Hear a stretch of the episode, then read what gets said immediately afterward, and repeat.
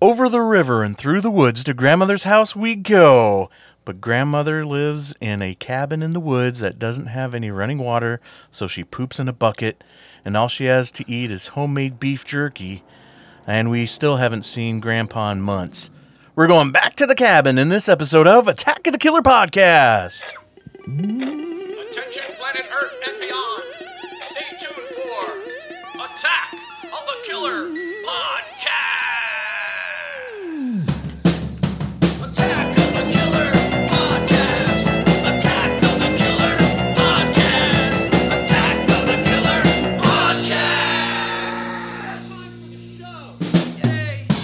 What?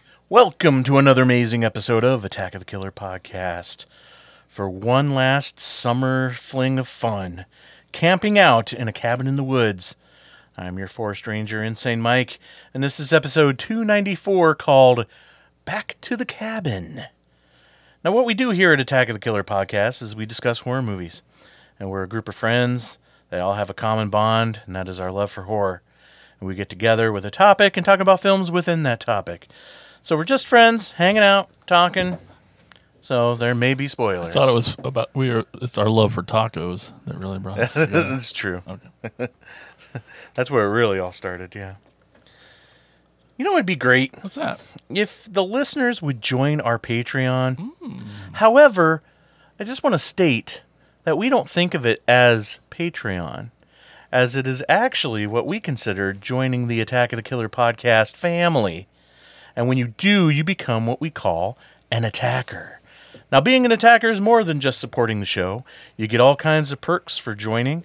You get exclusive content such as bonus episodes, our YouTube shows like video updates, Insane Mike's Women in the Top 10 list, and killer critiques. You get merch as well, like your very own membership card and certificate and sticker. Original art by me called Mikey's Monsters, or you can even get an Attack of the Killer podcast t shirt. When we say um, when we say that an attacker is part of our family, we mean it. You get access to our monthly horror hangouts, watch parties, and become part of our exclusive chat called Attack of the Killer Chat. You will also even get shout outs on the website and the show, just like these amazing tackers right here. All right, we have Timothy Lennerer, Roman Doppelfeld, Larry Wantabi, Brett Royer, Seth Key, Jessica Irish, Chris Cook, Brian Godsill, Stefan Sitter, Brandy Moore, Andrew Moeller, Rod Hutchinson, Carmen D. Haig, Andrew Abraham Ariano, Jacob Book, Andrew Bentler, Casey Kelderman, Tony Miller, Mike Clayton, Rose Talashoma, Marcus Rude, Abe Kirshner, Lisa Cavalier, Holly Berg, Emily Randolph, Bill Fisher, and Greg Dietrich. And you too can become an attacker by going to jointheattackers.com. You pick the tier that best suits you to get the content you want, and you become part of the Attack of the Killer podcast family. That site again is jointheattackers.com. Don't put spaces in it like I just did. It's all Oh, yep. it's all one. one Joining thing. the Daggers.com. Perfect. And now it's time to introduce you to the podcast crew.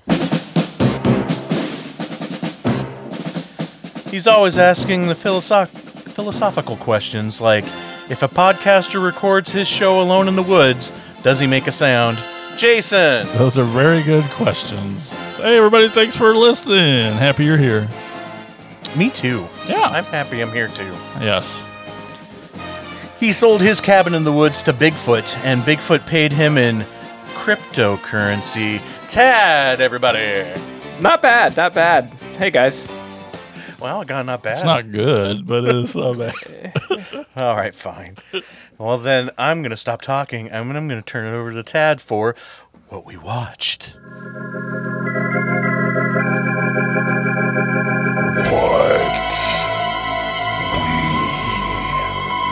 All right, let's just kick it right off. Jason, what have you watched lately? Oh man, I've been do I've been trying, guys. I've been trying real hard to pick up the pace, get some things watched, and it's Doing been better going well. And When was the last day we recorded? Man, it's been, It's been so a long. so. Did I talk about the Ninja Turtle movie? I think so. I think you did. I'll skip ahead to the big hits here. Um, Renfield finally got to watch that. Oh, nice! That was pretty And great. I you liked, liked it. it? I liked I loved it. Yeah. Yeah, I'm a huge fan of the Nicholas Hoult guy. He's great. What about the Nicolas Cage guy? Yeah, he's fine. No, he's good. Um, oh, did I? I, yeah, I'm not sure. I mean, I like Awkwafina as a comedian and in some roles. I'm not sure that she was any good in this movie. Uh oh. I don't. I don't like her in anything. I'll be honest. Yeah, it wasn't. I did not. What was the Shang Chi Shang Shang Chi Yeah. I thought she Marvel was movie she's in? I thought she was god awful in that. But yeah, she was this cop lady, and it she just wasn't convincing as it. and just didn't even like needed. Like I completely Yeah, forgot until true. you brought up that she was in it. I forgot she was in it. Guardians of the Galaxy Volume Three finally came to Disney Plus. Fucking sad, right? Yeah, it's it's a bummer, y'all. I mean, like I tried to stay away from all the spoilers, and sure, it's sad. Like I expected, like half the team to die, so uh, at least that yeah, didn't happen. that's that that that was Not that I'm kind of my disappointed that they didn't. that was kind of my takeaway too. I'm like, okay, everybody's saying it's super sad. I Uh-huh. gotta be ready for it, and sure it is, but it's it like the Absolutely. expectation for Uh-huh. sadness was built up too much. But yeah, um, yeah, the rocket story is a sad one, and all Yeah, I that thought- stuff with the animals, obviously. That yeah, all that was sad. Um, but I will say, like, I, just you saying, I mean, spoilers if you're if you haven't seen it, uh, hit pause for thirty seconds. But uh, not killing like the characters, I'm like, well, James Gunn, like you're leaving Marvel. to Um, fuck up your shit. Yeah, so like. Yeah. Give us some, and, and to bring back Gamora was weak to me. Like, for Mm. what reason? To so that Star Lord could get over her. Like, it just felt like Don't even get me started on the whole Gamora thing, just in general. ever just so st- since just ever so since stupid. Endgame, you know, like Yeah. yeah, that time travel nonsense. I'm they telling you, time it, travel. It was well, it was cool. Like the first time we saw it, and now it just like basically means there's no rules anymore. Yep. Yep. It erases all consequences. Yep, and it did say there at the end, Star Lord will return. Yeah, so we're getting more Star Lord. Yay! Woo, um, Chris Chris Pratt. We don't get enough of him on screen, right? I finally got to see Asteroid City, Wes Anderson's new movie. Um, I'm a gigantic Wes Anderson fan, as you probably would have guessed, and I 100% loved it. I think I remembered Tad saying it's too much of all the things yeah. that he does, but man, I was I wanted it all. It was the subject matter, the just the storyline, um, the characters were just cool as shit, and I was like, couldn't get enough of his kick-ass Let's- style. Let's be real. It's just uh, um, it's just uh, nope for hipsters. What? oh, why do you have to say things like that? and then, uh, lastly, uh, I loved Asteroid City. It's, I mean, it's what I got put four and a half stars on that. Even my like least favorite Wes Anderson movie is better than like most people's best movie. So Right, right. And then, uh, speaking of depressing, uh, I made it to the theater and I saw Oppenheimer. Yeah, I I loved it. Obviously, because Lo- Logan Paul walked out of it because there was it was just people talking. oh, Okay. okay. I mean, we know how it ends, so it's like yeah, we knew the ending, like Titanic, man. Like all they did was talk.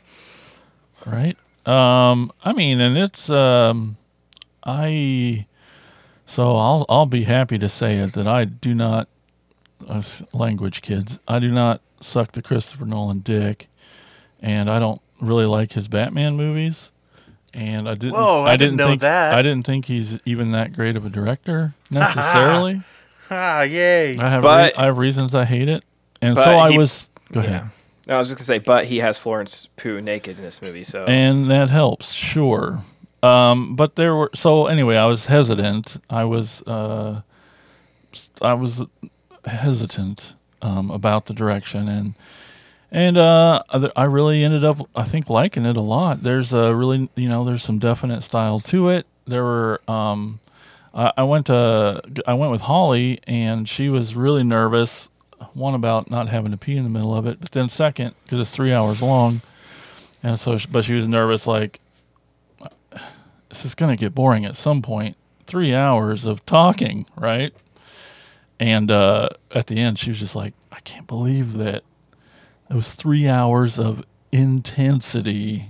and it's just, just like, just nerve wracking intensity, knowing the ending, but they just the way they did it, the scenes were just relentless. And there were a couple sequences that were just like, would not fucking relent. And it just grabbed you and took you along and was incredible. And it's, definitely in the filmmaking the way I, I uh, props to Nolan on the way he did it for a movie about people talking.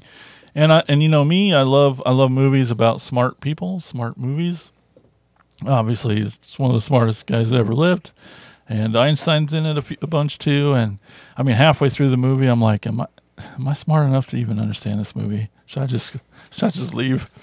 I don't know, but I hung in there, and it you know eventually made sense. Just so many names, and they don't hold your hand with any of the history and all of that. You just like hang on and and just go for the ride, and um, and, and maybe most of all, I mean the score is amazing, but the sound editing is going to win the Oscar. If anything wins for this movie, it's going to be the sound editing. Imagine being finally- finally got creative with with uh, a nuclear explosion sequence and and all that goes with big bangs and and stuff like that. It was that's where I was like beyond impressed. Uh, on top of just a really kick-ass movie, I loved it.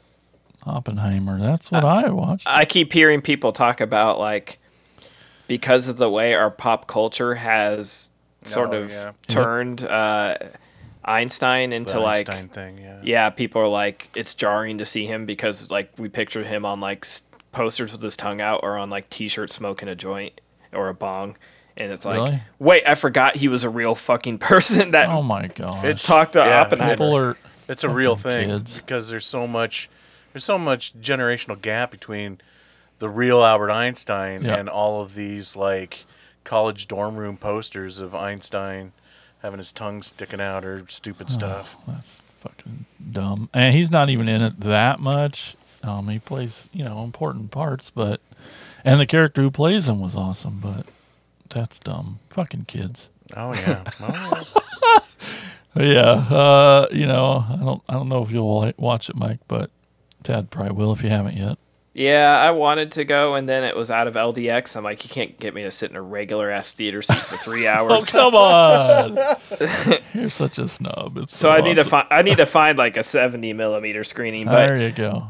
a friend of mine, Chris, shout out Chris, who never listens to this. Um, Fuck him. Yeah, uh, Also, he he has been trying to get uh, tickets for this thing in 70 millimeter yeah. since the release, and he finally got tickets at 2:45 a.m. And I'm like, "What do you mean? Like, you mean p.m. right?" He's like, "No." This movie is selling out every showing, so they just keep adding. Like it basically plays 24 hours at their like Jesus. their local theater that has 70 millimeter IMAX. So they just like it literally just loops 24 hours a day, seven days a week. So whenever it's like one ends and they spool it back up and it's ready to go again at 2:45 a.m. and that's the only showing he could finally get tickets for a month after it's been out. be a hell of a way to see it, though. Oh yeah. sure. But I've heard other people are like there's only so many people trained on these old film projectors, so they're having like they show up for a 70 millimeter showing. They drove three hours out of town for, Oh, and they're no. like, "Sorry, we don't like we can't figure out what's wrong with the projector, so we're just playing a DCP tonight." And uh, other people who have seen both versions are like, "I think the DCP looks better than the actual film." I guess it matters. Like depends on the projector, but it's like Yeah. I don't know. I mean, you should have something to say about that, Jason. It's like vinyl versus digital, right? Right. That's why I'm way for DCP. Give me the best quality possible. Give me all the fidelity. yes. I wish to be fidelitous. Did you sit in a regular ass theater at I did in uh, Ottumwa. did, Did you bring like a seat cushion? Didn't need it. I was my butt button even didn't even recognize the Your butt wasn't even on the seat. It That's was, you were on right. the That's what because you were on the edge of your seat the whole time. exactly. In fairness, our theater upgraded their seating. Yeah, they have So- great seats, recliners. Yeah, It's it's it's, the awesome. so. Hey, that's what I watched. All right, Mike, what did you watch? Okay, well, uh, I'll start off with uh, kind of wanted to see. Go ahead. Kind of wanted to I just see. need to come back. Okay, you want to go ahead?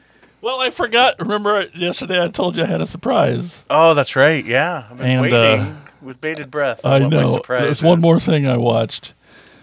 the first season of Righteous Gemstones. About damn time. Got you got him.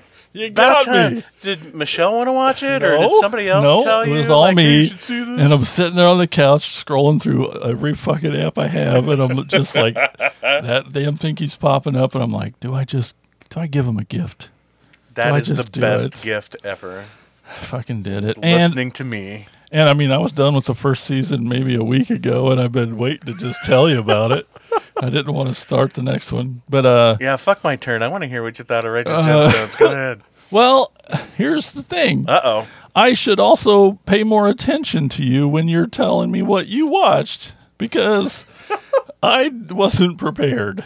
I guess the Which which part? The I I thought it was the good. a lot of the all the male penis. No, Goggins, right?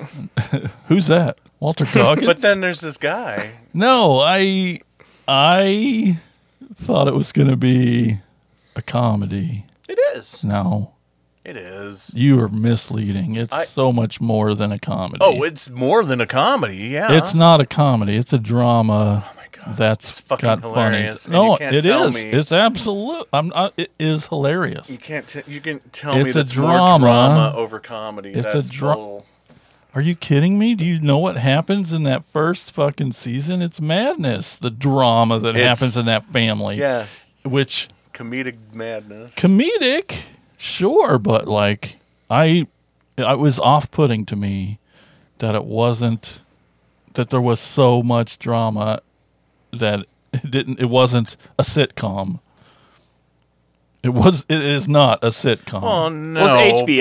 but- I mean, it's HBO, dude. It has to be like I know, but like I just it's it's on me for not listening to you guys enough, maybe. But like, uh, you know, and and so the besides that, the and then with that, you know, that gets me is then it the drama part is not catching a break shit that I hate. That family just Well, but no, I yeah they kind of deserve it. most of the maybe time. maybe, but like. Gosh dang! Who do you root That's for why- in that show? Gog- John Goggins. Goodman. No, he's the Goggins. biggest piece of shit out of all of them. John Goodman. Well, I'm God, trying to remember Goodman's the first. no good. They're trying to all remember the first season. Goggins. You kind of learn how how darker Goodman's character is as the show progresses. they're the all shits. go The only on, one I but like's the young one, really. Who? Goggins? No, stop saying that. Adam Adam DeVine. Yes, that guy. And even he, yeah, the guy I liked the most in first season got kicked out. The pool, Goggins? the pool boy. He's my favorite, really. The pool boy. The young guy's friend, Yeah, the Goggins. Satanist. Oh. the Satanist. yeah, Goggins. Yeah. um. And and way to make me wish Wait, regret what do you mean he saying got kicked I- out? Because he's not in. at he- the end of season one, everyone flips out, and he's like, "You gotta leave, leave." I'm, s- I assume he comes back because he was. yeah, he's in all the seasons. Yeah. I mean, yeah, it's, it was clearly temporary, but Yeah. Well, my no, my favorite character that I root for is um, Danny in all the seasons. Even though he his his part is way less in the second season, but kind of comes back around in the third, and that is um, Danny McBride's oldest son, the exiled one. Oh, This- yeah. that that is basically the cause of all the dark Right. plot of the first season. right, right. That and I just like that actor. Yeah, He- yeah, he's w- great. He was awesome on Santa Clarita Diet. Yep. Yeah. But yeah, so whatever y'all saying plus Ted is, I just wasn't prepared for there a lot of the And that tarnished it for you, your enjoyment, I, or I just wasn't ready. It just I didn't it. I almost stopped it after a couple episodes because I'm just like this isn't as this isn't a sitcom like I thought it was going to be. This isn't a comedy. It's funny, just I the thought you. would- situations are dark and not funny. I was. I still find it all hilarious, but regardless, um, I guess I'm a sick fuck. But uh, uh, we know. I thought if anything would cause you to turn it off is just how awful these characters are, and it's so weird that I'm that I'm so captivated by these characters and wanting them to win, even though they're pieces of crap that deserve everything that they get. You know, so I don't. I don't. I don't know that I want them to win. Yeah, Yeah, but I mean, you're still following their story, I know. their stories. So I feel like a hostage and not like a wee. So yeah, it's not it's not all yucks for me. It's Do you think you'll continue? I don't know. That's why I left it at a stopping point. I mean, I we'll see how desperate I get for something to watch and If you get desperate, I I would recommend over every other BS that I've recommended on this show that you don't listen to me on, is that Right. freaking um that I'm blanking now, that that's that series about the making of the Godfather. I know, I know. I it just didn't pop that up. That one I really time. feel like it's a Jason show. yeah. Anyway, that's what. I, hey, I watched I watched something that you told me to watch. Yay, it's I'm so never happened before. I'm so excited. Okay. Mike, what did, did you watch? Uh, anything Jason recommended to Fuck you? no, he never does. it's only fair. I guess I'll have to watch something now. Um, what I watched, well, okay, so I was, I you know, I heard that Alex Winter had that new ha, has that new documentary out about YouTube, and so I wanted to check it out, but it's not, it's not free anywhere right now. So um, Ironic, it's not on YouTube. yeah, yeah, right. Um, so I decided I wanted to fill some gaps in the Alex Winter filmography and his documentary filmography, and I had never seen Showbiz Kids uh, from two years, uh, from three years ago, 20, uh, 2020. So I thought I'd I'd check it out, and it's okay. It's not bad. Um, it doesn't really give me anything new. I felt. I mean, it definitely has some interesting and shocking perspectives of being a child actor uh, from uh, from a lot of uh, child celebrities. Um, so, but it, you know, it's still it's still pretty good. It's no Zappa. Anyway, then I also watched on the airplane to uh, on the way home from Vegas. I watched Black Adam. As the director Nice. intended. Yeah. I know, right? Yeah. Can't wait to watch Oppenheimer on a flight. Gross. Need something to sl- nothing to fall asleep to. Shut your face. anyway, but uh, Black Adam, it's it's it's it's fine. It's good. It's um, you know, got a lot of cool action and some some you know good little comedy. I think The Rock. I love his portrayal of Black Adam, and um, you know, it is a little uh, um, disconnecting when like your main character is so powerful that there is literally nothing that can stop him. Like all Superman movies ever. Uh, even Superman has his moments of losing a fight, and it was in, from what I've heard and read, uh, it was in his contract not to lose a fight in this movie. Doesn't surprise me. And so, where is the where's the uh, where's the tension? Where's the Stakes. stakes? Thank you. Yeah. So I I mean, you don't have to worry about it because he's done. So I guess, but but I don't What think it was. Well, it's just Oh. the movie flopped, so Oh, there'd be no and return. yeah, all everything. uh, you said it like The Rock was canceled or something. No, just Okay. well, he he came out and was like crying about it and how the studio doomed it and all this shit. And it's like, I mean, they sort of did by announcing like James Gunn's is starting over, so these next three movies Don't do count. not matter. Yep. Yeah, Yeah, I guess uh, is that, yeah, I don't know. It uh yeah, it's unfortunate. It doesn't deserve to be a flop. You know, it's not the best superhero movie, but but like, wasn't how do you like? How do you even get motivated to watch it, knowing that there's like that it is like finite, like there's nothing coming after it. That's it for the character. cuz it's its own movie. It's not like a it's not like one chapter of a a two-hour chunk of of, a bigger of a bigger movie. You know. Well, see, for could me, st- that's that stuff literally- can still stand on its own as far as I'm concerned. And sometimes, they should. it's sometimes when it is part of a connected universe and I don't care for it as much, I have to tell myself it, it's a movie on its own and not worry about it being connected to a bigger thing. See, that's my only motivation to get this far in the Marvel thing. Is like I've invested all this goddamn time. I have to fucking watch them, and now I'm sort of out. So and there's only really two connecting threads to the um to the DC movies um and you know unless you are following it it doesn't matter but like the wizard from the Shazam movies is in it because you know Black Adam is connected to the Shazam family and all that same powers and same origin basically. Um and then uh, the that actress that plays Amanda Waller and all the current DC stuff, uh, she shows up. But again, it's not like, hey, remember I'm Amanda Waller. Remember that time I did this in Batman versus Superman? You know, so it's just it's just a character that if you know, you know. You don't, it's not going to matter. Re- regardless of the end of how the movie ends up, for the movie, I I loved the shit out of it for like witnessing an all powerful motherfucker kick some ass. I mean, Like that yeah, was all that action stuff was The was fun was and so awesome. good.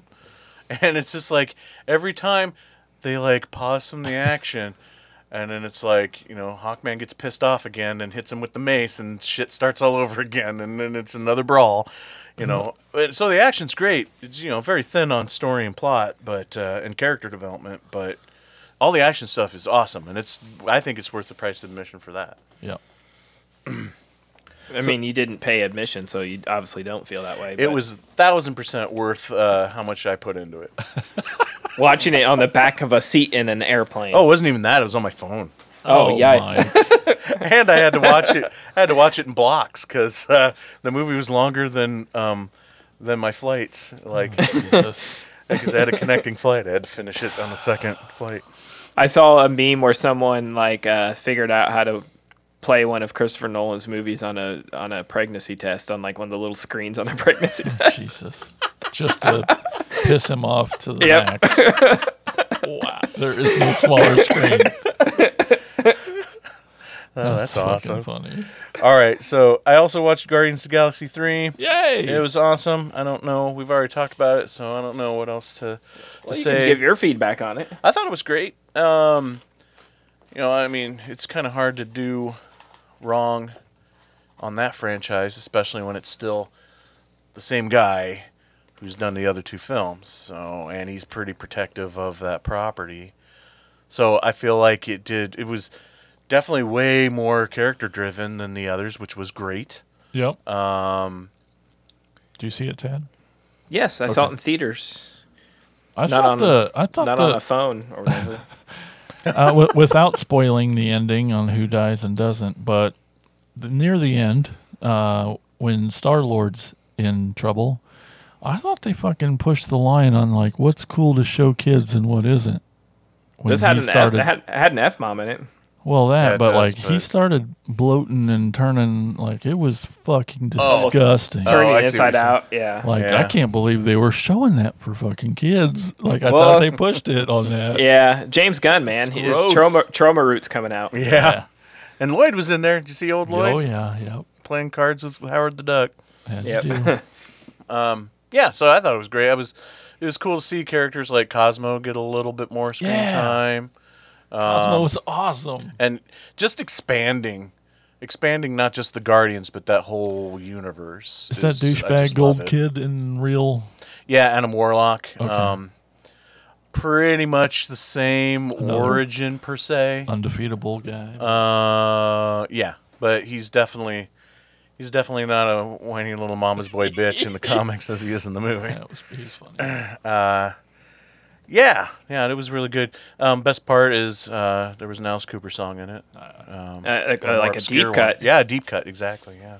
The, the the music this time, this go around, for the most part, was like way deeper cuts. Like I felt like mm-hmm. this movie in general was good ones. was more. Yeah, well, I think it was just James Gunn being more personal. Like this is my Yeah. swan song, so he made it more character driven, more dark and serious, and had deeper cuts. It wasn't Yep. like the first one was sort of like a breakthrough for Marvel, where it was like.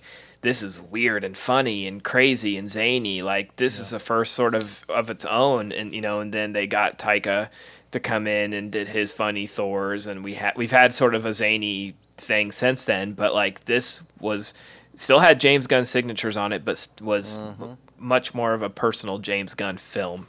Yeah, for sure, absolutely. And you know, yeah, the the, the animal stuff is definitely super, super sad and and whatnot. But uh, I got a little choked up right there at the end, a little with the new Guardians and just the idea of just the just the, the uh, wraparound of the whole three films going out on the same song we came in on in the first film. I thought was an an awesome touch. Yep. So, yeah. Um. Anyway, well, uh, one more thing I'll I want to bring up because I just I feel like I have to do a retraction from my last what we watched because I mentioned that and so when I do when I talk about shows, I try to not always talk about the shows I've been watching unless I finished it.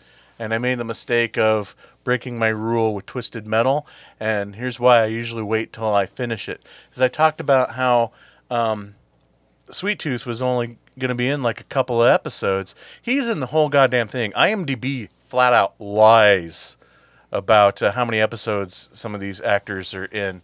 Because Sweet Tooth is just throughout the whole thing, and he is by far the most fun character in that show. But uh, so we finished Twisted Metal. It was definitely a lot of fun. I recommend it. I, I'm just kind of shocked that it hasn't been getting more um, attention than it than it has. Well, it said it's Peacock's biggest show by far. Oh, okay. Well, they've that's ever good. had. So yeah, but that's not saying much because they. What else, can you think of anything else Peacock's had? Well, that's true.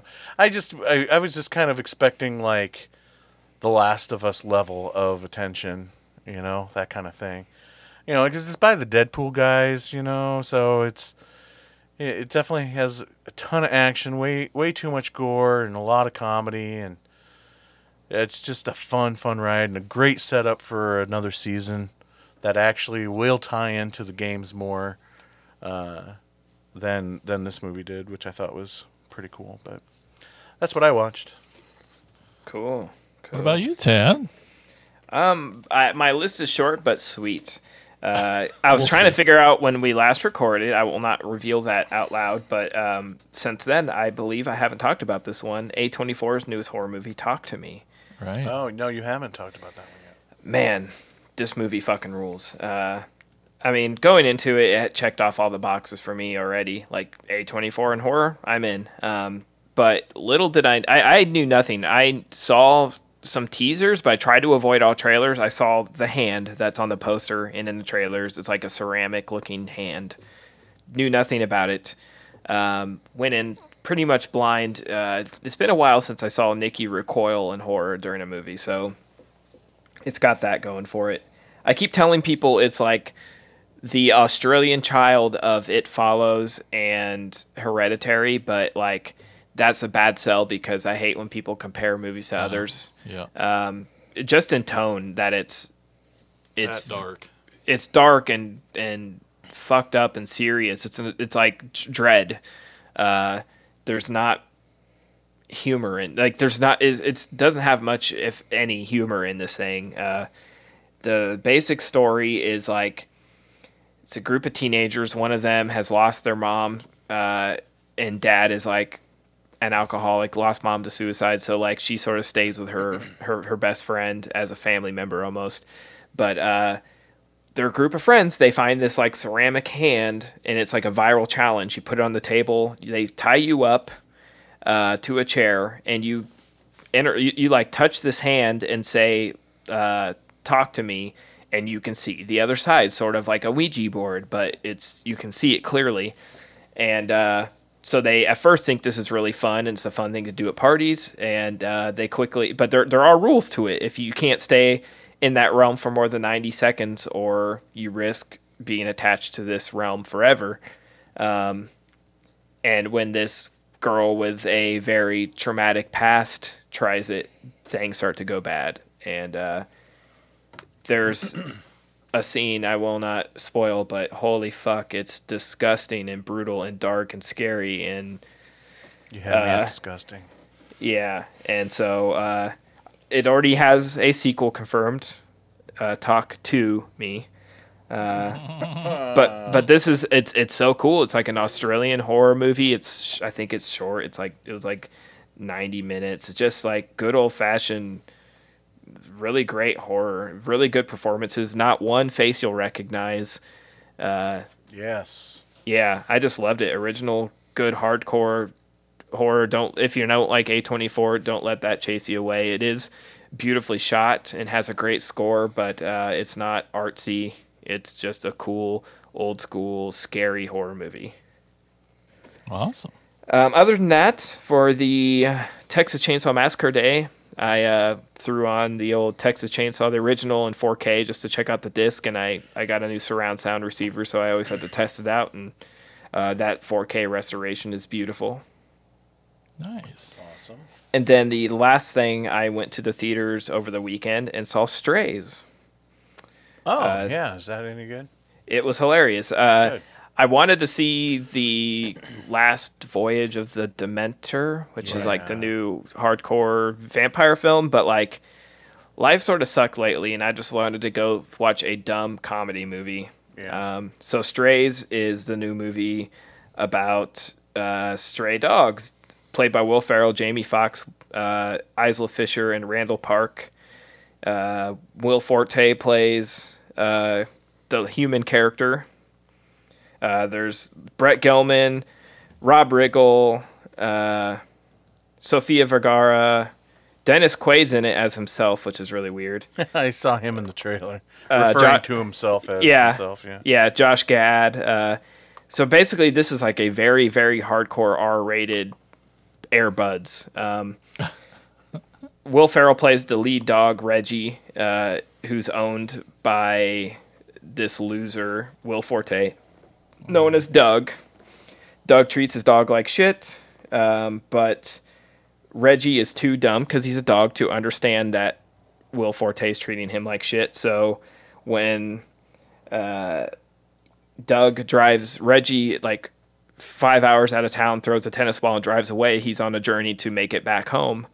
Uh, he he runs into other stray dogs who are played by Jamie Foxx and Isla Fisher and Randall Park, and they sort of start on this journey. They convince him, like you know, they they, they break the news to him that his owner is a piece of shit, didn't love him. So now they're on a new journey to make it back to bite his dick off.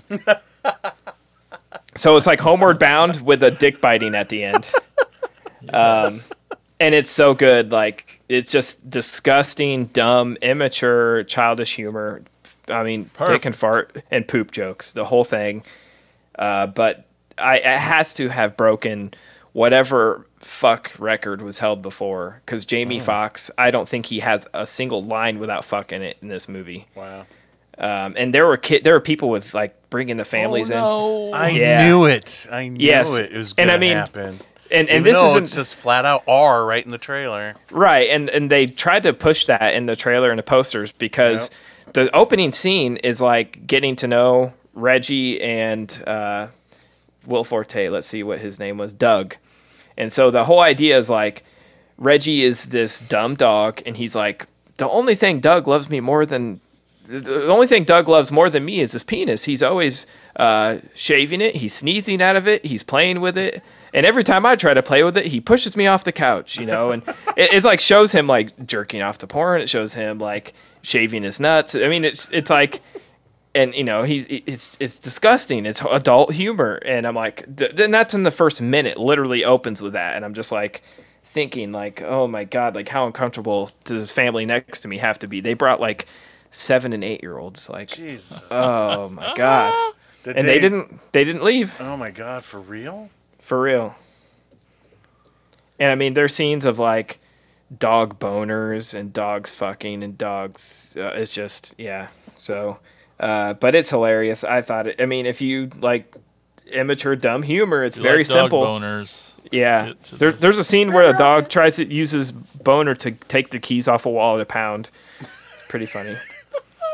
Because uh, I think it's Randall Park plays this uh, failed police dog that wears a cone all the time, and he has a huge dick. And they talk the whole his whole characteristic is that he has a huge dick, and uh, they show it over and over and over again in the movie. Uh, and that's the scene where they're like, "Come on, Randall, use your boner," and they're trying to get him up, and the one dog's talking dirty to him. His crush is, yeah, Oh, that sounds amazing. it is so funny and so stupid, and uh, I highly recommend. It. It's probably not a must-watch in theaters, but I imagine it's going to hit streaming pretty quick, and uh, yeah, that's what I watched. Awesome. Awesome. Well, thanks, Tad. Thank you guys. Okay, so let's talk about some cabins in the woods type movies here. Back to the cabins. Um, let's go with Tad. What's our first film? Our first film is Neil Marshall's Dog Soldiers.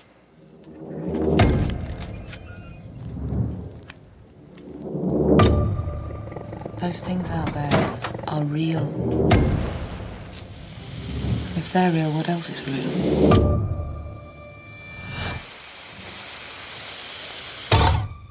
You may never get another night's sleep as long as you live. Now, as of this moment, as far as we're concerned, we are 50k behind enemy lines. Now, expect nothing less than gratuitous violence from the lot of you. Every year, more and more people come through here. Every once in a while, they don't come back.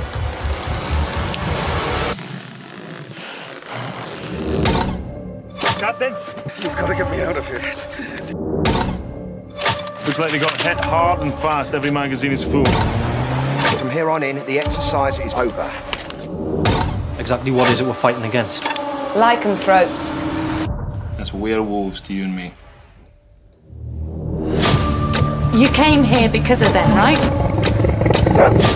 This was supposed to be a routine training exercise, and that's all. Trick to survival lies not in running and hiding. Salvage whatever weapons you can find and stand to. Shut down the generator. Why would they do that? Because they can see in the dark. And you're afraid of it. There was only supposed to be one! Tore them to pieces! This in front of my eyes! Honestly, what are our chances? So, if little Red Riding Hood should show up with a bazooka and a bad attitude, I expect you to chin the bitch. You're bloody loving this, aren't you?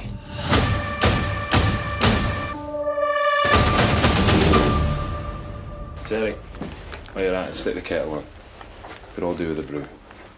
I literally don't even know what they just said in that last line. But um, during a routine nighttime training mission in the Scottish Highlands, a small squad of British soldiers expected to rendezvous with a special ops unit instead find a bloody massacre with a sole survivor. The savage attackers of the special ops team return, and the men are rescued by Megan, a zoologist who identifies what hunts them as werewolves.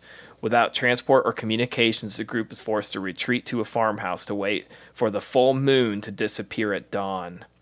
So this is the sort of big movie that broke Neil Marshall into the mainstream. He never really lived up to it. Okay, The Descent is great, but uh, this is one that I- believe was this actually like went straight to TV. I believe was this like aired on Sci-Fi Channel or something. I don't remember. Maybe? It it wasn't in the trivia, but I swear I remember when I discovered this movie back in the day, people were like, "This is like one of the coolest like straight to TV or video movies." But either way, I remember blind buying this on DVD back way back when I started getting into horror. I mean, I know this is going to shock people, but 2002, I was like a sophomore in high school, so.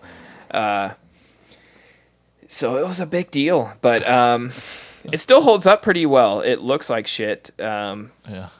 pretty damn fuzzy, but I mean, it's sort of that like that era where it was things were moving from like film to digital and uh, just not the greatest looking film, but and I- I'm just not really into the militant part of it, but god damn these werewolves are violent, they're awesome, gory, violent, visceral, uh, Practical. yeah, yeah, practical, not CGI, which uh, especially at this time, 2002 would have been truly awful. Uh, what do you? I, I, I like it. I don't love it. I think there's a lot of people who really, really love it. Uh, I like it, just don't love it. What do you guys think? I just looked it up on Wikipedia because they usually have production notes in Wikipedia, and it does say it was for the Sci-Fi Channel. Yeah, isn't that So that's wild? Where it premiered, yeah, yeah. So it does kind of make a little more sense. Um, I yeah, I really I li- I really like this movie. I've always been been a big campaigner for this movie, but it's been forever since I've seen it. Now rewatching it, yeah, it definitely wears its uh its budget and sci-fi channelness on its sleeve. Yeah, it, it's not a it's not a pretty looking film. Um, you can kind of tell in some of the editing, like where they're cutting corners budget wise with some of the some of the action, some of the some of the effects. But man, I still love the werewolves, and it is cool. They're just big, um, big anthropomorphic werewolves uh, that are just imposing and very, very, very cool looking.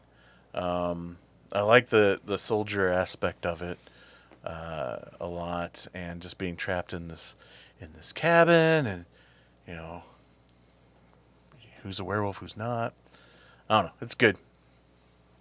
Yeah, I uh maybe Mike you'll remember better, but I I thought we I mean saw this when it came out and remember back in the day when we uh, lived on uh, we had the PF house and like we just met Flyboy. Yeah. And I feel like Flyboy uh was like, "Guys, I found this bootleg of this movie." And like Yeah, cuz he used to come up and we would watch things, you know, like The Eye and the Ring, you know, Japanese versions of the original, you know, bootlegs and stuff and Yep. we'd have little bootleg parties and I I thought this one was like right right in those early days when we were doing that. And I and he's and Flyboy's the biggest champion of this movie that I know of. And uh because of that, you know, I I definitely, you know, love it too. Um I it's I know you, you so ever you guys are saying it looks bad, but it's not for anyone who hasn't seen it, it's not bad. It's just the No. film the the the film quality. Uh, it's not the filming quality. It's the No, it's it's it's literally just well a little made, too grainy. You know, just Yeah. the the quality of the film was shot on something that, And- that doesn't upres worth a shit. Well, Shout just put out a 4K of it. Yeah, so maybe that's better. yeah. Maybe I don't know if it'd be better or worse. Or 'cause, like, worse. Have you like Ghostbusters Yeah. in 4K is rough because of how much film grain there is. And and as I watch this, I wonder those things. I'm like, is this as good as it is because it looks shitty? You know, like you always It say, it hides- hides, hides the some of the stuff. stuff. Hides the seams. Yeah, yeah. um, but it but it definitely gives it that. Um, to to me, it still has that indie film, uh, go get 'em heart that you love seeing in films and. And it looks just like a bunch of friends on a on a weekend, just going to town and doing a great fucking job at it. And then I don't know where you guys stand on what werewolves you uh, prefer, the kind that stand on two legs or on four legs, if you have a preference. But yeah, these are more of the man, the man style standing up. But they, yeah, but, upright, but still wolf looking. Those are my favorites. yeah, super huge shoulder heads, and but they have the, you know, they at the time it was like, what? How did they get?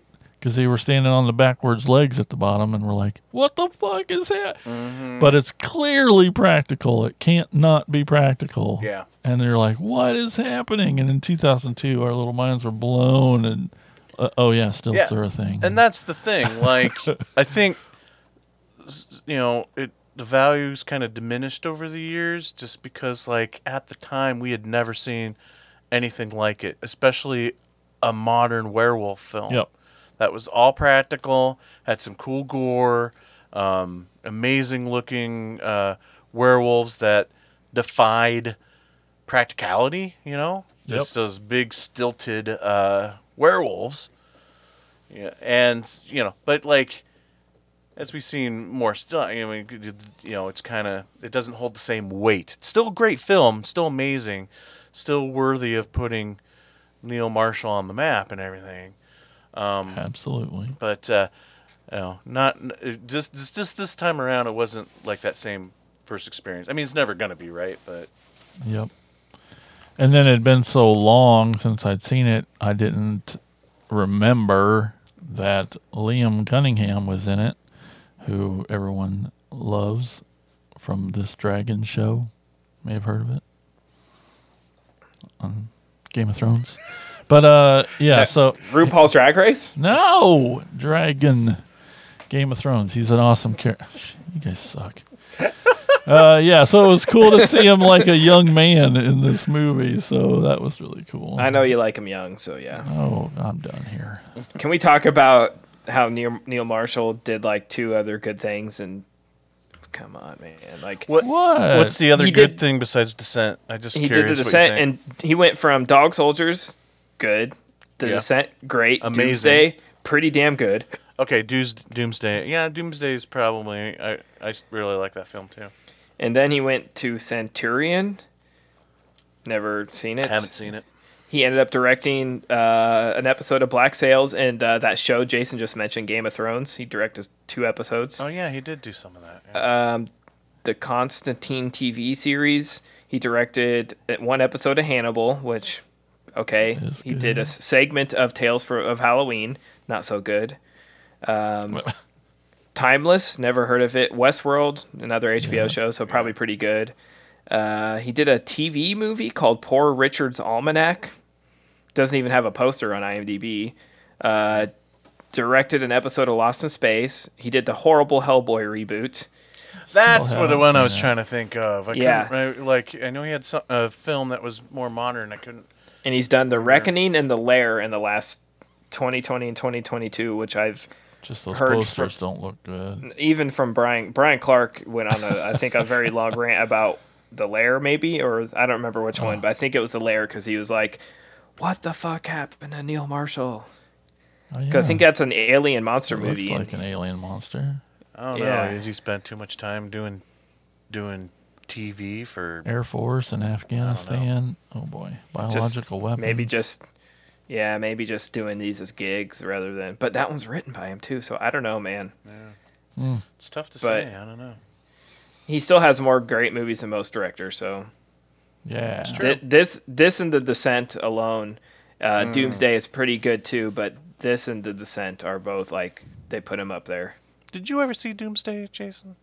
I don't remember. Okay, it it's really good, but it's just it's just tonally all over the place because it, it jumps from like genre to genre in Yeah, amazing goes- ways. yeah it goes from like a night movie to like mad max to uh, escape from new york to yeah it's it's all over it's weird Well, it starts off. It starts off. You're thinking you're watching some like, um, you know, outbreak virus, you know, zombie movie or something, and then it goes to like Mad Max, and it goes to like it's yeah, it's just totally it's all over the place, jumping from genre to genre, which I feel like was the intent. So yeah I don't begrudge it for that. I think it's pretty cool for that. but you have to sort of be in the mood for it for me yeah, no, I get that too. Yeah, for sure. But Dog Soldiers, yeah, just good practical werewolf movie. I think what honestly sort of uh, like made this sort of the cult classic it is because I can't think of really any other made for sci-fi movie that has a Shout Factory or Screen Factory 4K disc.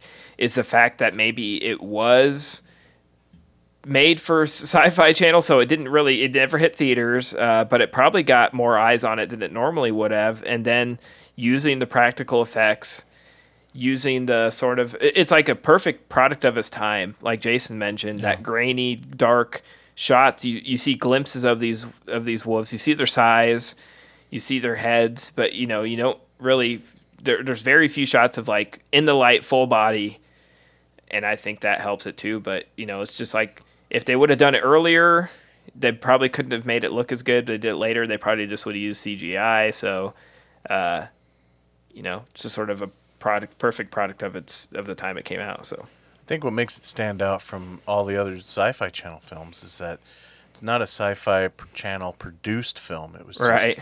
Purchased released in the state. Yeah, released in the states on the Sci-Fi Channel, which is a bummer to think like, man, you couldn't get a better distribution deal in the states than premiering it on Sci-Fi Channel. I'm, I'm curious how like they did the gore on. So I, I wonder if there has to be like a TV cut. I Not that anyone guess, would ever watch like, it. There's a character with his guts hanging out for over half the movie. So how do Right. you cut that? How do you cut around that? Keep trying to push him back in. Yeah. Good gore. Which has always been the thing that has stood out from you know watching it this time around. I couldn't remember anything about it except for upright werewolves and this guy who has his guts hanging out through the whole movie. It has an 81% fresh on uh, Rotten Tomatoes, which is pretty damn good. Oh, that's yeah, yeah, awesome, very cool. All right, so uh, what trivia do you have for Dog Soldiers? Well, we sort of mentioned this, but there's very little CGI used in the movie because the people involved in the filming believed that CGI was being overused at the time and that would take viewers out of the movie because they'd be focused on how the special effects looked bad rather than the story. Thus, the werewolves are animatronics and bodysuits with stilts. Uh, Yeah. Speaking of the werewolves, Neil Marshall chose to use dancers to play the werewolves instead of the typical stuntmen in order to highlight their grace and elegant movements. The set was also designed size wise to force the creatures to have to bend a bit upon entering, uh, thereby highlighting their statuesque physiques, and they wore stilts in their costumes that made them a foot taller. And then the last little piece I have is Simon Pegg was offered a part in the film, but he turned it down after Edgar Wright asked him to save his first horror role for Shaun of the Dead. Okay, well, I guess that's okay. I was like, Worth it. oh, but yeah, it was, yeah, you're right, worth it. And there's not really humor in this, so I don't know. I, I like Simon Pegg with some humor. That's true. Yep. Yeah. Okay, well, thanks for some trivia there. Appreciate it. Uh, let's move on to our next film. The next movie we're going to Do we have to? Uh oh. oh, no. All right, our next film. I was excited to talk about it, but it's from 2010. Maybe. Or seven. Or seven. We're not sure. Or called Brain Dead.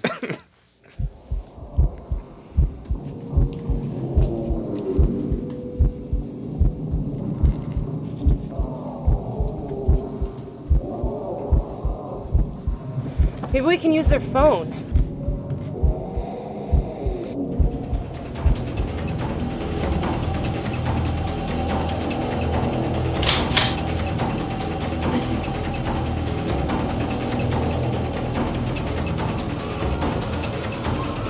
Sounded like gunshots. Zombies packing.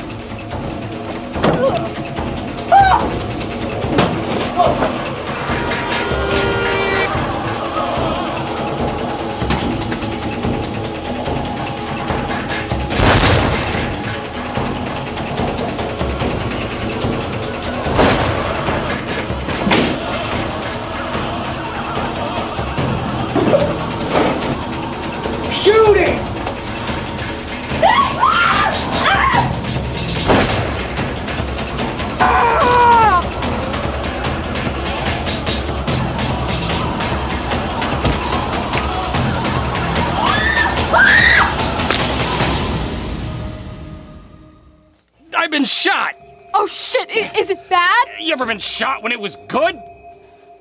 So speaking of looking like a sci-fi cha- made for sci-fi channel movie, Brain Dead from some year.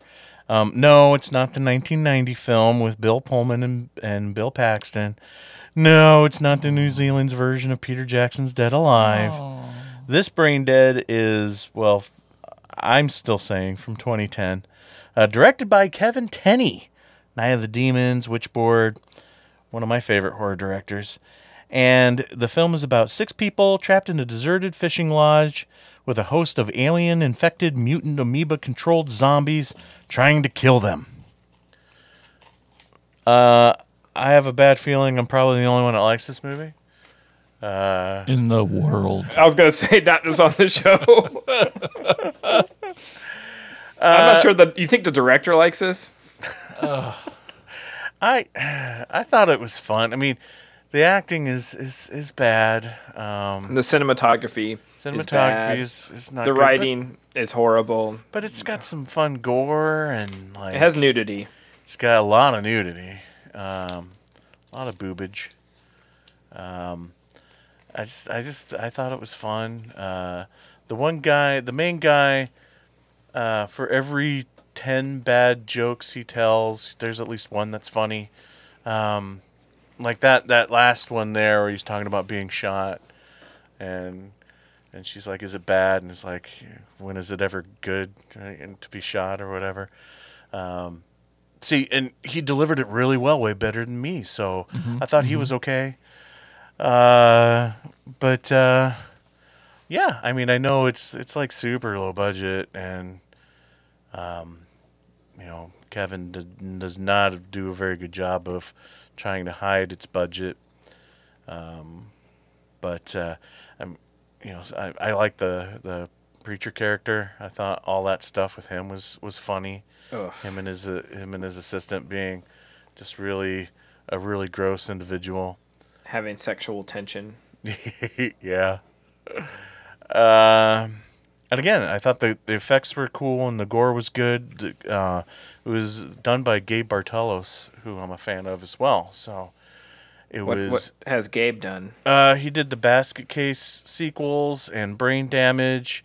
Uh, he worked on Friday Thirteenth Part Six. Uh, he's done a lot of stuff. I'm blanking on other stuff he's done right now, but I remember this movie. I bought it on DVD a long time ago when it came out. It was a blind buy. I don't remember where I bought it. I wish I was blind after I bought it. uh, and I bought it because I saw Kevin Tenney's name on the box and I saw Gabe Bartalos' name on the box, and I'm like, oh, it's a great combination. So, um, but I had fun with it, and you guys, I guess, did not. Let's find out. Well, it's written by Dale Gelineau, Gelineau who um, previously wrote one episode of Moonlighting in 1986. he has two writing credits one Oh. episode of Moonlighting and Brain Dead. Wow. Um, yeah, pretty impressive that. Anyways, uh, yeah, Kevin Tenney. It's sort of a bummer. Like speaking of directors that started off and had some decent movies, uh, but he also did Pinocchio's Revenge and yeah. Yeah, yeah, not a big fan of Pinocchio's Revenge. I mean, I, I, I like a lot of his movies. Again, Night of the Demons is amazing. I love Witchboard.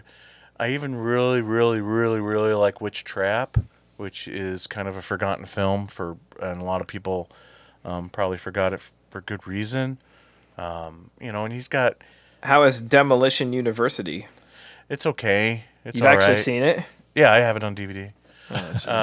um, Oh, shit, it has Co- Corey Haim. Yep, Corey Haim. Yep. Uh, the Cellar, which The Cellar's fucking awesome. is really good. Um, however, the version Jason I saw was uh, an unseen director's cut.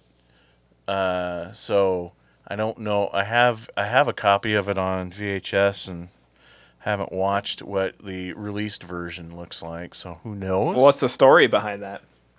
Uh, it's a family that lives uh, kind of out in the middle of nowhere. cuts, I think is what he's asking. Oh, the story behind the cuts. Yes. I Like, how, don't- how did you see a director's cut? Oh, oh, how did we see it? It uh, it played know at this. Yeah, Well, that's what I'm wondering. It played at this thing called what was it? B movie B monster Movie Celebration. B movie celebration, out in Indiana.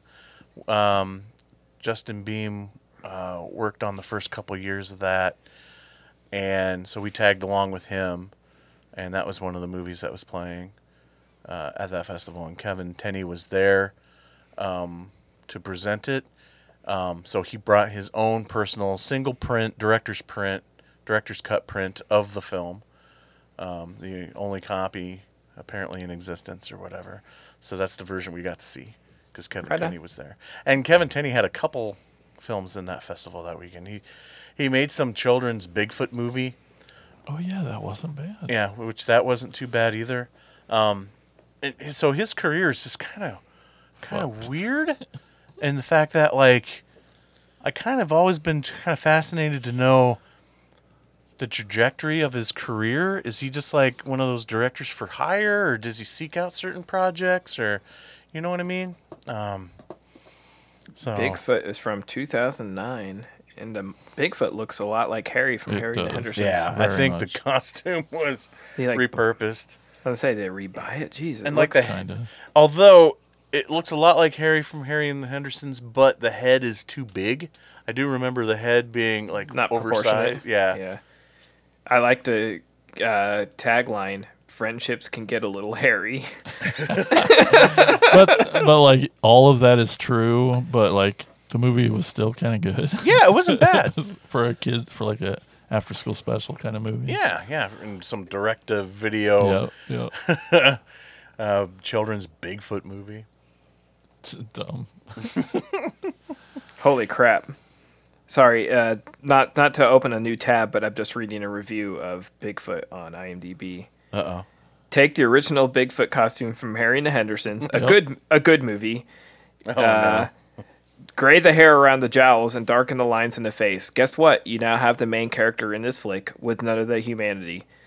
This film is directed by directed like one of those bad hillbilly movies. What was his name? He died of lung cancer a while back. Anyways, it's nearly unwatchable. Jesus. Directed by a moron, written by a oh, cre- cretin. Beware. Well, that reviewer is very wrong because Kevin Tenney is very much still alive. Trolls says- trolling. Directed like those bad hillbilly movies. I don't know what that means. I don't know what they're referring to, but you're wrong. You know what? It's one thing to not like a film, but just to flat out insult the people that made it is. We'd like to see this guy make a movie. But the other two reviews are eight and ten stars. Hilarious. Oh, nice. Bi- Bigfoot is the man, and someone else says really cute. Yeah. It's true. He is the man, and it is really cute. But no. But we're talking about brain Not dead. a fan of Brain Dead, Ted. No, Okay. um, I just it. There's like a certain like this again. This era of films. I'm glad that Dog Soldiers went like the other route because uh, this is a few years later. But there's just like this era of. I'm trying to think of other examples. Sort of like um, what was that one Robert Englund was in from the south in the South. 2001 Oh, Maniacs. 2001 Maniacs, yeah. Yeah, just like one liners that aren't very funny on top of one liners that aren't very funny over and over again. And that's like the writing. Like this preacher standing in the road with this big tittied young girl, and he's like, Well, by golly, there goes my car. And she's like, Well, there's a divine intervention. It's just like, no one speaks like this. No one. It, this is like stereotypes, but it's not. Uh, it's just uh, I, I did like one uh, with the two main guys. There's like the two outlaws that end up in this cabin that sort of take them hostage. The one that was less crazy that they were the girls were sort of falling for. Yeah, one that's uh, pretty much the lead. Yeah, he's like the only good actor in this. Uh, he was actually pretty good, pretty funny, uh, and like he, he knew how to like he's uh, like he, he knew how timing works and how dialogue works and how Yeah, to yeah. and it just to me was so jarring that he knew how it worked and apparently no one else did so it made everyone else look way worse when they're next to him Yeah, Uh, that's true. For me that was the thing was like this either this guy's like fantastic or everybody's just so bad it's making him look better. But either way the gap between like when you have one guy who knows what he's doing and the rest don't. Um, but i mean there's worse ways to spend an hour or 45 or however long this was because like i said at least there's nudity and some gore so. I literally hit play on it and the first thing i thought was like is this like a Windows 98 screensaver? Like that the meteor, me, that really bad meteor flying through the space. It reminded me of that old pinball game on Windows. Um, and and literally the moment I hit play, it's playing some like 2000s nu metal or something while this ast- this CGI asteroid floats through the sky. Not even 30 seconds in, Nikki's like, "Is this a podcast movie?" Of course. and I'm like, "Yep." And she's like, uh, "I, guess I'll go." just I'll go sit out in the blistering sun and blind myself rather than be in here." She didn't say like, that, but join you?" yeah, So mean. Well, I mean, when that gigantic asteroid comes all the way down from the heavens and Hit the fishing buddies. atmosphere and then lands on this guy's head. just like what the fuck. Um, I'm somewhere in between these two. Uh, I agree that it's not that great, maybe, but it's not for me. But I, uh, but I also had a lot of, I had fun with it. I, it was easier for me to deal with it when I can just be like, oh, this isn't too far of some shitty movie we'd make. Um, I mean, on one hand, I'm like, ah, how the mighty have fallen, Kevin Tenney. What happened here? There's a story, I'm sure, but maybe not. Um, it makes me, you know, wonder the question of like, do you do you like the movie more because you know it's Kevin Tenney, or would you like it less if you didn't know it was Kevin Tenney? Like that has to inform it somehow, right? Maybe more in the fact that, uh, you know, because the acting, a lot of the acting is is so bad, and the the budget is so low because the you know the film just does not look good. Um, that uh, knowing it's Kevin Tenney got me over that hump to continue on and then enjoy what I did enjoy from it. Right. I think I, I gave the movie more credit because it was to Kevin Tenney, whether it probably didn't deserve it. But um, I I yeah, all the actors are fine. I mean, is uh, the the main dude? Yeah, I thought he was funny half the time, but in my head, I was pretending um, he was somewhere between uh, the older brother and Boy Meets World and Dean Cameron. You know, just like somewhere in between there. Okay. So like he was, I had to do that to make him funnier in my head. um, and uh, who doesn't like to see boobies? So uh, I could. and, and And I, there I, is a lot. 'cause There's, a lot. There's def- like what A four lot or of- five? There's Just like full about- frontal. And- There's like six or six or seven female characters in this movie, and every single one of them gets naked at one point. which I appreciate, you know, because if you're gonna have one, have them all. but I don't know about you guys, but I was definitely in my head hearing um, Andy's review jumping on, and being like, "I fucking love this movie. There's titties everywhere. There's gore and titties. I love this movie." Or him going, well, sorry, Mike, but Um, but yeah, I um I didn't realize it was Gabe until you said so just now. But I, you know, the effects are extreme and good. I mean, it's fucking off-putting the first time that guy blows the cop's head off. You're just like, oh my god, that doesn't match any of what you've been leading me up to. right. Like, it's a, It's, almost like goofy, humorous horror, and then a fucking head explodes. Yeah, it's kind of irresponsible dick move for a director to like not warn you for that. That's how I take it. So like I didn't appreciate it, but like but then after you're like, well, I guess that's what kind of movie it is, and then all the gore after that was like, holy shit, that's a lot of gore. I mean, you're just grabbing someone's head and pulling it in half. That's always fun. And yeah, and you know, punching somebody through the face, done that before. That's uh, you know, that's Yep. that's a good time. So um, I definitely stayed for the gore and the boobs, but yeah, just you know, It's not much. Not, not much. there wasn't much, left else after after that. Yeah. Brain dead. yeah. Yeah. Uh, what trivia is there for this one? Uh, some real great stuff. Uh, I don't believe you. there was like three pieces, and I chose two of them. Um, shot in four weeks, which is three weeks longer than I would have assumed. Uh, but the temperature peaked at well over 100 degrees inside the cabin throughout the shooting of this movie. I'm not surprised there. That's it. Oh. Okay. See, I feel like those of us from the, you know, from the '80s era that are big horror fans have an expectation of Kevin Tenney based on Witchboard and Night of the Demons. When honestly, if you go back and watch those movies, there's more nostalgia to those movies, nostalgia love, than because all of his films have issues. Sure. And it's it's usually budgetary, which makes me again wonder his trajectory as a director. Like, who's producing these films, and are they seeking him out to direct, or is he one? He he gets a project in his lap and wants to make that movie, and seeks out a producer to make it. That's that's where I'm wondering because he kind of reminds me, and this could be because of that B movie celebration thing, but he he, has always reminded me as kind of like a more talented Fred Olen Ray.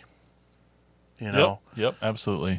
you know the quality is still down there, but uh, like him and the Jeff skills Burr are are like just a little better than Yeah, yeah. that C movie. yeah, there you go. Uh, so I'm realistic about that, but that is also kind of part of what I love about him and his movies, and I, I do still have tons of nostalgia for those those early films. Dude, speaking of bad directors, we totally didn't talk about Jim Wynorski. Jim Yeah. Wynorski's in this movie, and when I that's right, that's right. Yeah, yeah, yeah. and when. I saw his name, I'm like, "Fuck, this is gonna suck."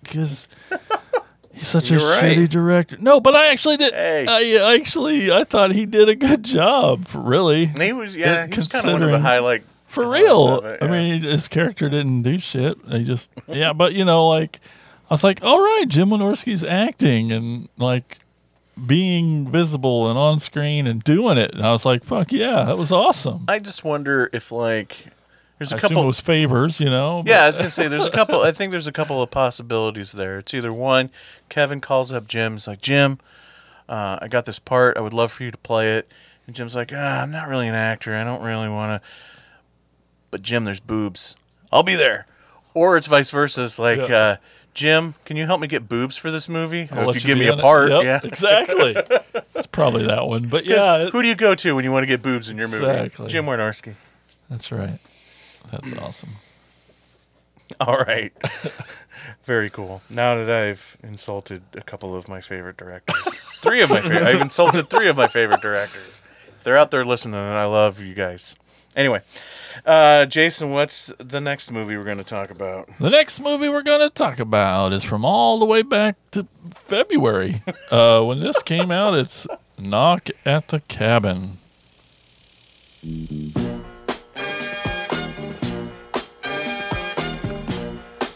Are we gonna sing along? Yes, of course. I wanna put on my my my my my boogie shoes. Yeah, yeah. I wanna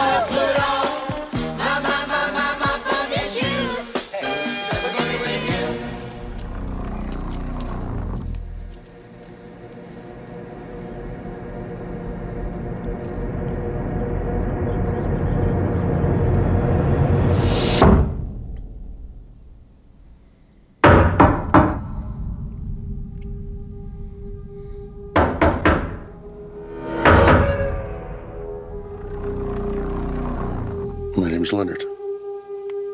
Well, it's nice to meet you, Wen. Why are you here? I suppose I'm here to make friends with you. And your dad's too. But my heart is broken Why is it broken? because of what I have to do today.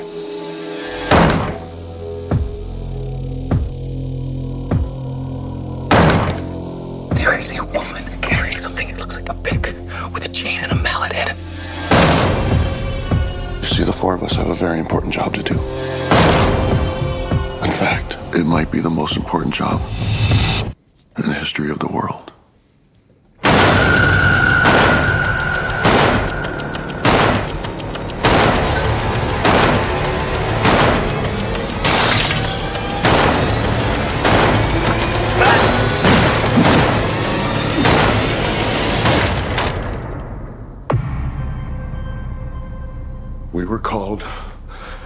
united by a common vision, which has now become a command that we cannot ignore. The four of us are here to prevent the apocalypse. Your family has been chosen to make a horrible decision. If you fail to choose, the world will end.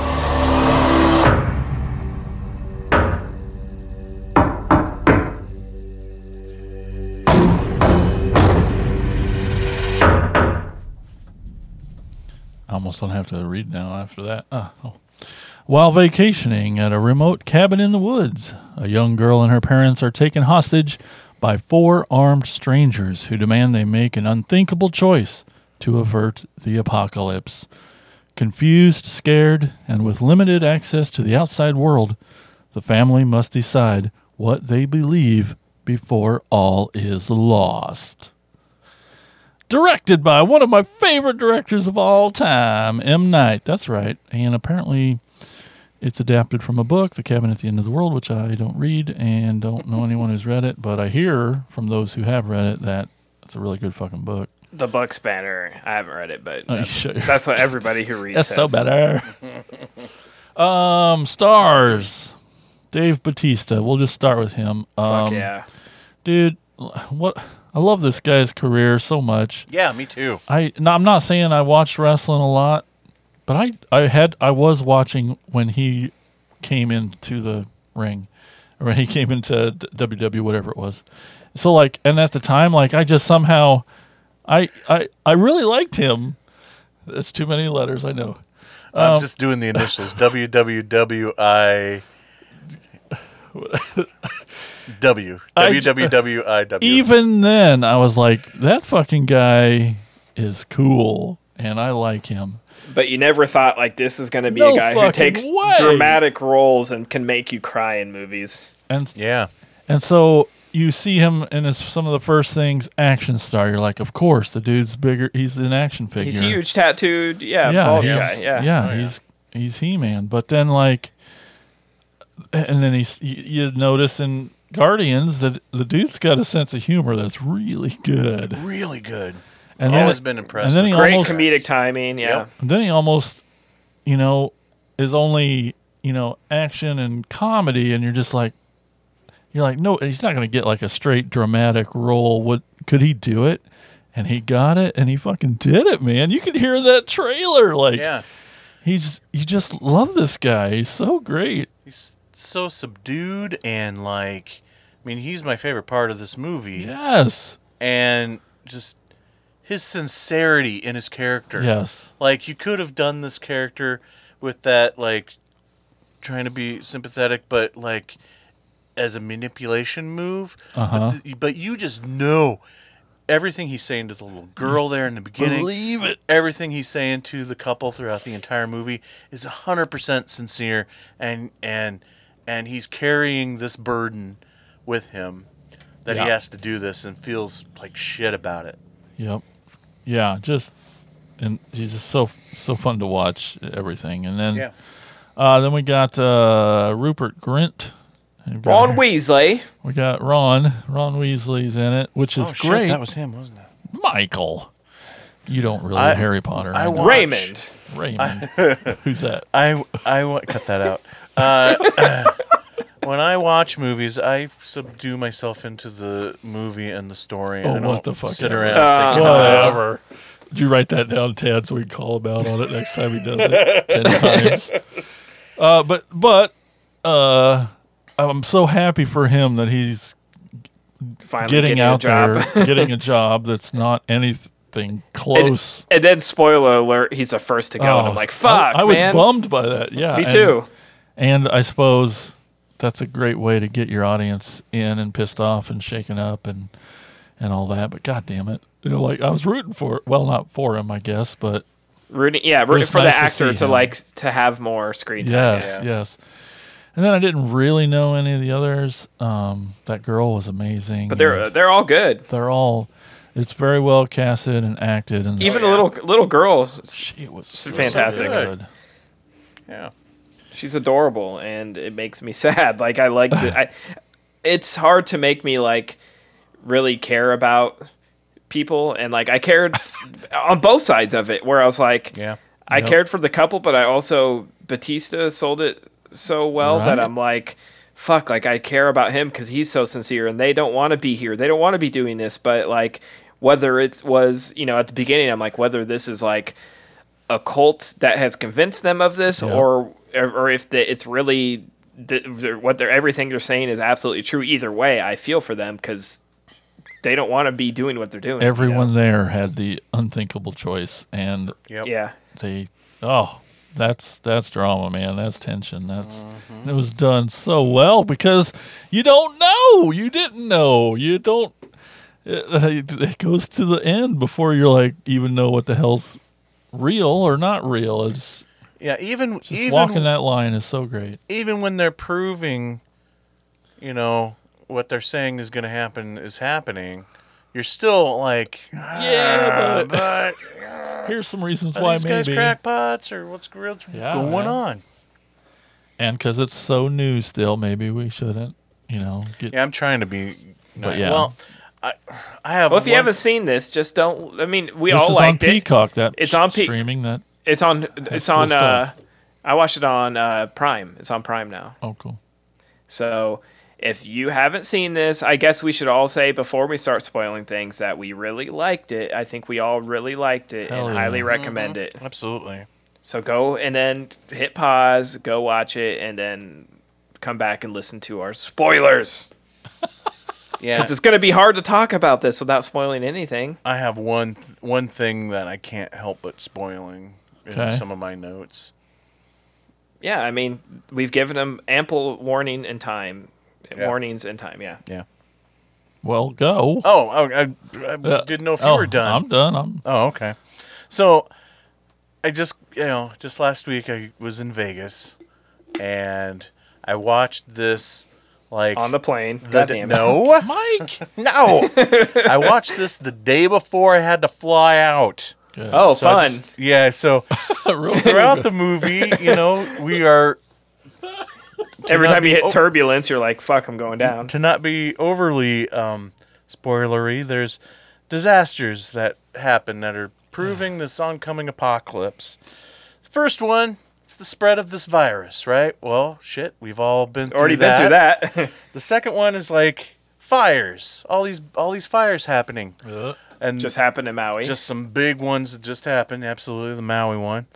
Third one, planes falling from the sky. so it's your turn, Mike. I'm like, fuck, I don't want to go now.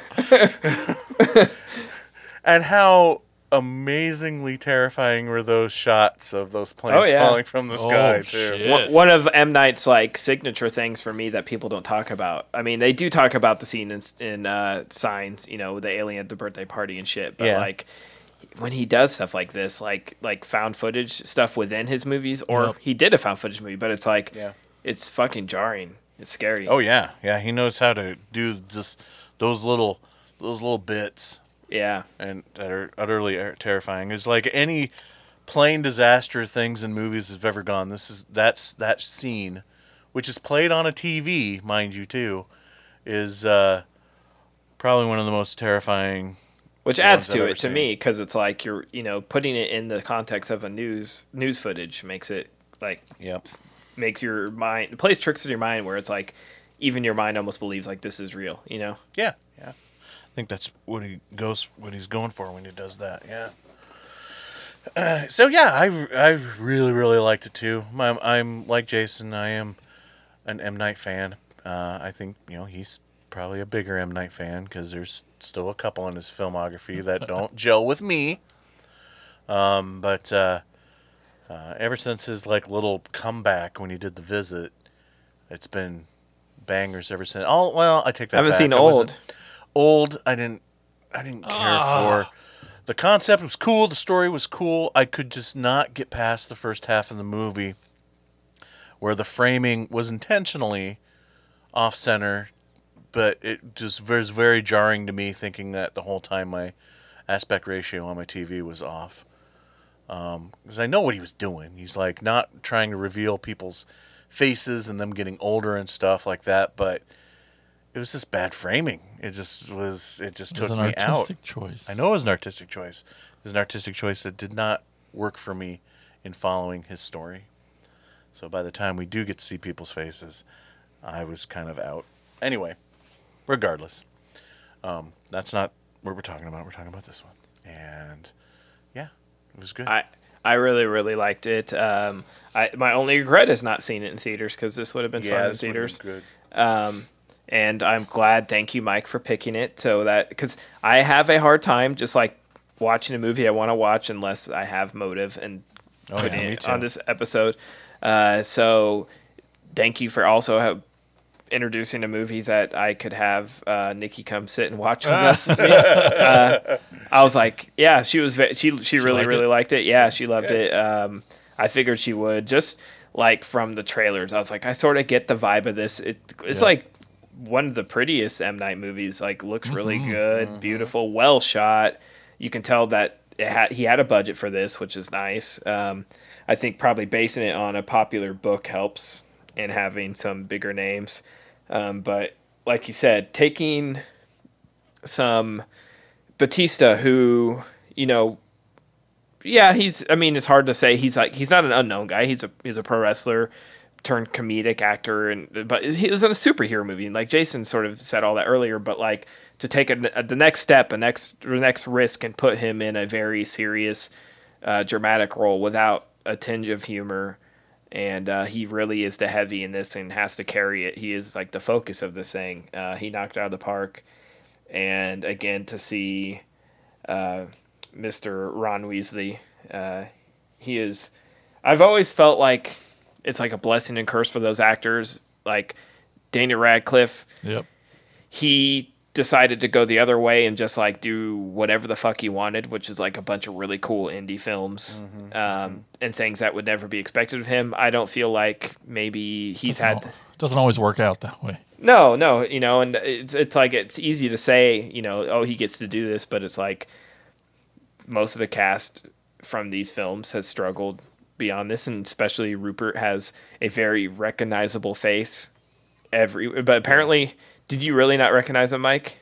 No, I honestly it didn't even click. So what's crazy is like I yes but yeah today we're recording this the day before this yesterday I was at work and I was sitting there eating lunch with my boss and I said you know oh I watched Knock at the Cabin over the weekend he's like I did too I'm like holy shit what are the odds and he's like I'm talking about it I'm like so how about like Rupert Grint like finally getting another big role after Harry Potter? He's like that was Ron Weasley? I'm like yeah. And he's like i had no idea. I'm like he looks exactly the same. He's Exactly. like but he's like maybe it's just like he's so good. Like i just didn't Yeah. he, you know think about it. Like it's been so long since i've seen him and now he's like a full grown adult. And i'm like that's good though. That says that his acting was so good that you Yep. Moved past it and i think i hope that continues for him because he really is a good actor and all the other stuff he's doing he just hasn't had the opportunities as uh, you know daniel and uh, whatever hermione but uh, Have you guys seen him in that uh, show Sick Note? no but um, corey i believe has told me all about it It's a yeah, it's a good show, and I mean I recognized him when I watched that. But uh, but well, I mean he's kind of the star of it. But I think we- we've it's had- good. It's funny. It's I, I- would I think- recommend it. yeah, we, we had this discussion at one of the Cracktastic Plastic Cons, and Corey was like, "You've never seen Sick Note? He's really good in that." And I'm like, "I haven't, but like, it's one show, man. Like, I just, Corey's I just- a Harry Potter freakazoid, though. yeah. So I just hope that Rupert keeps getting good roles. Uh, and I was happy, spoiler, that like not only like he, he went pretty quick, but then we got some flashbacks of his character. Which did that ever materialize to anything? Did I miss something? I kind of felt like I, I was wondering the same thing if I missed something too, because I was I'm in the same boat as you. It felt like it didn't lead anywhere, and it fe- almost felt like it almost felt like by the end was M Night like pranking us uh, by having him connected to the the couple, but then never address it again. Right, because because it, if almost- it seemed like we were leading to something like, oh, these people all have a connection to the couple somehow. Yeah, and it almost felt like it was M Night saying, "Hey, remember all you fuckers out there who think I'm the the twist guy? Well, guess what? No twist. I'm setting it up, but fuck you. I'm not giving you anything." But the, at the end, Nikki was like, well, what's the twist? And I'm like, well, it's that they're the spoiler, the four horsemen of the apocalypse. Uh, and she's like, well, that's not really like that's just a story. That's not a twist. I'm like, well, it's a big thing at the end, a reveal, you know. And I don't know. Yeah, all of his movies are a story and not a twist. Thank you. But Jason, did do you like? Do you have any explanation as to like having this one character out of the four connected to them? No, I never. other really- than it making it less believable, like making the couple believe more so that this is like a hoax and that they just used it to they were just use this as an excuse to come kill a couple gay guys. Maybe maybe that was the point of it. Yeah, that's. But it's weird to have one connect doesn't- and not yeah. It's not a very yeah yeah. It's not a very strong point. Oh yeah, well you never know either too with like uh, producers' notes and editing and studios and True. maybe it was filmed and it didn't. I don't you know I don't know. True. And having not read the book, I, I really didn't look in any further to Which see, but Which you know, it's such an insignificant scene that it's like it doesn't detract from Right. the whole movie. So I know I still think it's a middle finger from M Night personally. I, I think there were like I remember when the trailers and stuff came out, people were big mad about it because they didn't feel like the author of the book was getting enough like kudos, like his Right. name wasn't enough in it, and I'm like, I'm sure he's like wiping his tears away with the millions of dollars they yeah bought it for. Uh, to have your book a- adapted by M Night and to have this cast like, and I don't even if it's not I, I don't I can't compare the story to the movie, but um, it's a damn good movie. So uh, and he most should be adapted stoked. films don't do that. So why suddenly Right. get butthurt about this one? Granted, it won lots of awards and is popular, but Yeah, come on now. Yeah. I think people are just sort of like they want everyone to know that they read it, so they put it. That th- must this be- that's it. Yeah. That's it. They're not crediting my favorite author enough. But to piggyback on what you said, um, fuck the internet. So like, all you fucks, I uh, I'm uh, w- when I uh, when I Google this movie, you know, and um, some descriptions and casts come up, and then just the Google reviews here. It's got, it's just like five, four, three, two, and then just a million ones, and I'm just like, fuck all you guys, you hating fucking dicks. I've heard, yeah, people like Why? after This this came out were sort of shitting on it, and I'm like, what do you not like about this? I don't get it. I just, I just think Trolls be trolling. Tro- the trolls have put such a stigma on M Night that like Which they have. Yeah, and it's bullshit. And uh, But like people I know on Facebook were posting like it was all right. I'm like, this is What? good. This like is what? good. What do you want? What do you If want? this isn't good, you, your expectations are Yeah. impossible to meet, sir. I loved it, man. Good, me too. kind of hoping we reach an age where he can continue to make movies, but the generations have gotten to the Oh. generations have gotten to the point where they have never seen The Sixth Sense, and so now there's no more M Night expectation. I know it. Someday. Just let him make a movie. Exactly, and you know what? And, and you know what? Sixth Sense isn't even his best movie, so screw you guys. Mm. I mean, will Weezer ever like be able to, you know, write an album that's not compared to Blue Album or Pinkerton? I don't know, guys, but It's a good point. It's a good point. this thi- this is It's uh, almost exactly the same thing. Yeah. It's good. It is. Uh, so- sorry, he came out of the gates with a fucking great movie, and Yeah, you guys sorry. can't get over it. Can't handle it. Yeah. Is there any trivia on this thing? Oh, there's a million things, but uh, I have some interesting ones that I pulled. At the premiere in some cinemas, at the entrance of the theater, the spectators were asked to give up something they cared for the cared for for the entire duration of the Oh, film, interesting. in, in exchange for a gift at the end. If you chose yes, then your smartphone was bagged and sealed. By handing over the still sealed envelope at the exit, you received a prize. The initiative read Make your choice. You'd give up one of the things you care most for the duration of the film. Prove it. Your sacrifice could be rewarded. Fuck yeah, that's awesome. That's a cool gimmick. So, I sort like of, yeah, that. making you choose, you know, like they Oh, had to choose. Yeah, in the Did movie. it say what the prize was? No. Okay. Probably like a postcard or something. Alright, uh, something crappy. Yeah. um, That's cool though. thi- this is really cool because it relates to exactly what we're talking about. Um, in a 2023 interview with Screen Rant, M. Night Shyamalan explained how he came to cast Dave Bautista. This is a quote from M. Night. I thought, this is an impossible role. A giant who can emote and do 30 pages of monologue. This doesn't exist. This person doesn't exist. Hmm. And then I was like, wait a minute. What about the guy in Blade Runner 2049? Huh. I don't know much about wrestling, so it wasn't like I had this in my head. And probably if I did, I might might have been blinded by the fact that this person was an amazing actor. They said his name was Dave Bautista, and so I reached out, and then Dave reached out, and then we met. And when I spoke to him, I found a human being who is ready to start over again, take away all the success he had, and unlearn it and start over. He just wanted to be proud of himself, and I was like, "I'm down, brother. Let's do it right, the right way from the beginning to end." And he's like, "I don't know if I can do this," and I go, "But I do."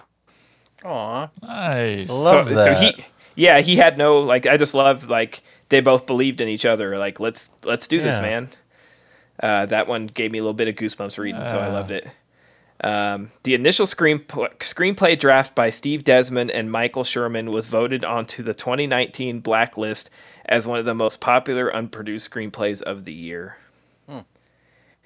And then finally, which uh, I think we all saw but didn't mention, director M Night Shyamalan has a cameo in an air fryer infomercial infomercial that briefly appears on TV before the first news report. Yeah. Oh yeah. He always I kind ends of up in forgot his about movies. his little cameo. Yeah. But this, this one, he kept it really insignificant this time. So Yeah. a little more Hitchcockian cameo than Yep. full on being part of the storyline. Yeah. But still, for me, it's like, fuck yeah, he's in there. Good. You go, buddy. Oh yeah, I Love it. I like that. You know, I mean, I like any director that has A theme. a little that- sig- a little that does- signature yep, that yep. will tell you that it's their movie. And for him, well, one of many of his little signatures, and one one of many is him popping in there somewhere. Yep. And it's not an ego thing. It's just a yeah, yeah it's just a It's little a fun little thing he a fun little does. thing, yeah. Nothing wrong with it. I Nope. mean, Kevin Tenney has his own signature. His movies aren't good. Oh come on! Oh! knew it. Kevin Tenney is awesome. Oh shit.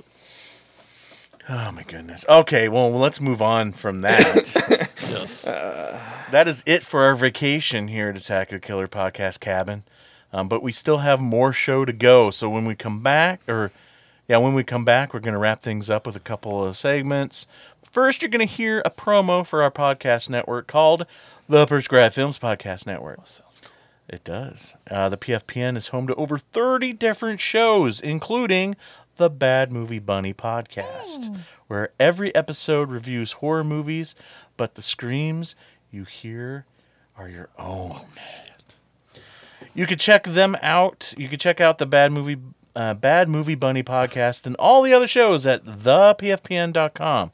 We'll be right back.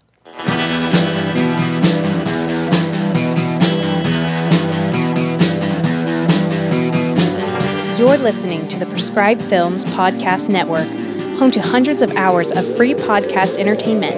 The shows on this network all have a common goal providing you with the best discussions about movies and other forms of entertainment media. The PFPN hopes to fill your earholes with audio joy. Visit our website with links to all the other amazing shows at www.thepfpn.com. Thanks for listening.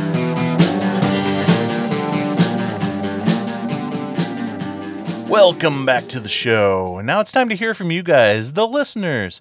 Here's Jason with shout outs. It's time for Shout outs! Shout outs! Shout outs! Shout outs! Shout outs! All right. We asked, what are your favorite cabin horror movies? It's a good question. It's a great question. Let's see what the folks had to say. Up first on our Facebook page, we got attacker Andrew Moeller. Woo. Yeah, he doesn't comment too much. That's I'm glad to see him on here. Yeah. Um, he says Secret Window. This one took a second Mm. watch for me to really enjoy it. I'm on the I've- one watch, so I might need that second one. Yeah, I'm with you. I've only seen it one time, and I don't, I don't really remember much. Yeah. Ooh, and then he says one of the, maybe the greatest of all time, The Blair Witch Project. Okay, this one is kind of a cheat since we don't get to the cabin till the end. And yes, it's more of a house out in the middle of the woods, but the short time we spend there flickers in your brain long after the screen fades to black. Yeah. A fun one is Zombievers. Yes, Zombie Beavers. it's it's fun. We did that for a watch party. It was a good time. And last but not least, yes, exists a cautionary tale of not to piss off Bigfoot. That movie is great. Did you see that one? Yeah. Okay. Yeah, it's one of my favorite Bigfoot movies. Mhm. It's definitely my favorite uh, Bigfoot found footage movie. uh, sorry, Bobcat, but uh, Ah. I like Willow Creek, but Exist is awesome. And then uh, commenting on that is attacker Emily. She says, "Oh, Zombievers is so good." I wouldn't. Zom- I mean, Zombievers, yeah. I mean, it has Cortney Palm's titty, so right on. Uh, then we got attacker Jacob McLaughlin says it's such an obvious answer, but Evil Dead Two is my Yeah. favorite movie overall. I'm surprised we got this far without any Evil Dead talk. Yeah. Yeah. I mean, a, a living cabin. Fuck yeah. Yeah, it's the cabin is evil. Uh, but I want to also give a shout out to the excellent and claustrophobic Knock at the Cabin from earlier this year. There you go. Jacob, you got it. Thank you. Up next is attacker Emily with her own comment. She says, "Hatchet." Yes. Yep. Yep. Don't go in that cabin. Victor Crowley. And then she also says, yeah, Tucker and Dale. Yep, that's I've already. been waiting to hear about. I've been waiting for somebody to bring up that one too. Hell yeah. Yeah. And then uh, up next, we got Timothy Lennerer who says, Oh, geez, it's a massive pile up of movies all coming to mind at the same time. So here's a list The I'm ready. Cabin in the Woods. Yep. Evil Dead 2. Tucker and. Dale. Yeah. The first Blair Witch Project. Mhm. The cabin takes its sweet time showing up, but it's that ending is perfect. Yeah, it is. Wrong Turn. Okay. Dog Soldiers. Yep. Shriek of the Mu- Mutilated. okay. And an argument could be made for the Antarctic Research Station and John Carpenter's take on The Thing also having cabins in it. Kind of. Yeah, it's, it counts. It totally counts. Tad, ruling. That Uh, yeah, sure. Good answer. That'd be saying like Flight of the Living Dead because it takes place in an airplane cabin. cabin. It's a cabin. They sleep in it. Okay, moving on. We uh, you remember the Bad Movie Bunny podcast you were talking about? Heard of it? Yeah. Well, here's the host, Lisa. She says, Hey, Lisa. She's attacker Lisa. She says Evil Dead and the first Blair Witch Project. Sweet. I like the second installments of both as well. Yes. Good Book of answer. Shadows. Blair Witch 2, Ted. Suck it. Up next. Click. up next. Uh, I was going to do a bad segue. Speaking of. Uh, we got. No, I'm just kidding. I didn't say that I because can't it's- wait to hear who this because next it's person attacker is. Brian. It's Brian Clark. Why would I say that? I was gonna say I uh, know. I you should have saved that for Godzilla's I message. should, I'm I sure. should have. but it didn't happen right. It was right. It's unfortunate timing. Uh, Brian says ticks. Yes. yes, Ticks is great. Speaking of sucking. Yes, Yeah, yeah. exactly. Night of the Demon Yeah, another uh, Bigfoot movie. and Frostbiter. I've not seen Frostbite. Oh man, I'm sorry, Brian. I know you're gonna yell at me when you hear this. I'm just sorry. And then, uh, lastly, on our Facebook page, we got Attacker Rose with the great answer. Okay. Knock at the cabin. There you go. She gets it, man. She gets right. it. Over in the Facebook group, that's Attack of the Killer Podcast Group Edition. We have a couple. Oh, did I do this? Oh shit, it's the same. My bad. I was in the wrong one. Oh, Two were you in the group first? Because I'm like, oh look, there's Brian and Rose again. what are they doing? Commenting in both. Oh, that's just me being dumb. Again, sorry, Brian. Uh, over on the front page, oh yeah, it's attacker Casey Kelderman. He says, "Cabin fever makes me want pancakes go. every time I watch it." Yes. Yep. yep. Have we done Even if? Cabin on- Fever 2 is better, but it's not in Oh, the cabin. oh, so no. No. Ti West, guys. I know. I can't- love Ti you- West, but You can't man, deny. Every time I try to give Cabin Fever another chance, I shut it off, man. Cabin Fever 2. Well, there's uh, nothing on X, but over on Instagram, we got one more comment. We got old school video. It's the Reapster. Dead Snow is my pick for this one. Yeah, there you go. Dead there you Snow. go. And Madman as well, because summer camps use cabins. Yeah. Yeah, Madman's okay. it's all right. Hey, the Reapster likes it. I like it. Oh, yeah. Yeah, absolutely. That statement's not true, by the way. I was gonna say. I take it back. I love you, Reed, but uh, All right. Well, we got one more thing. We got a voicemail over there. What's that? What is that?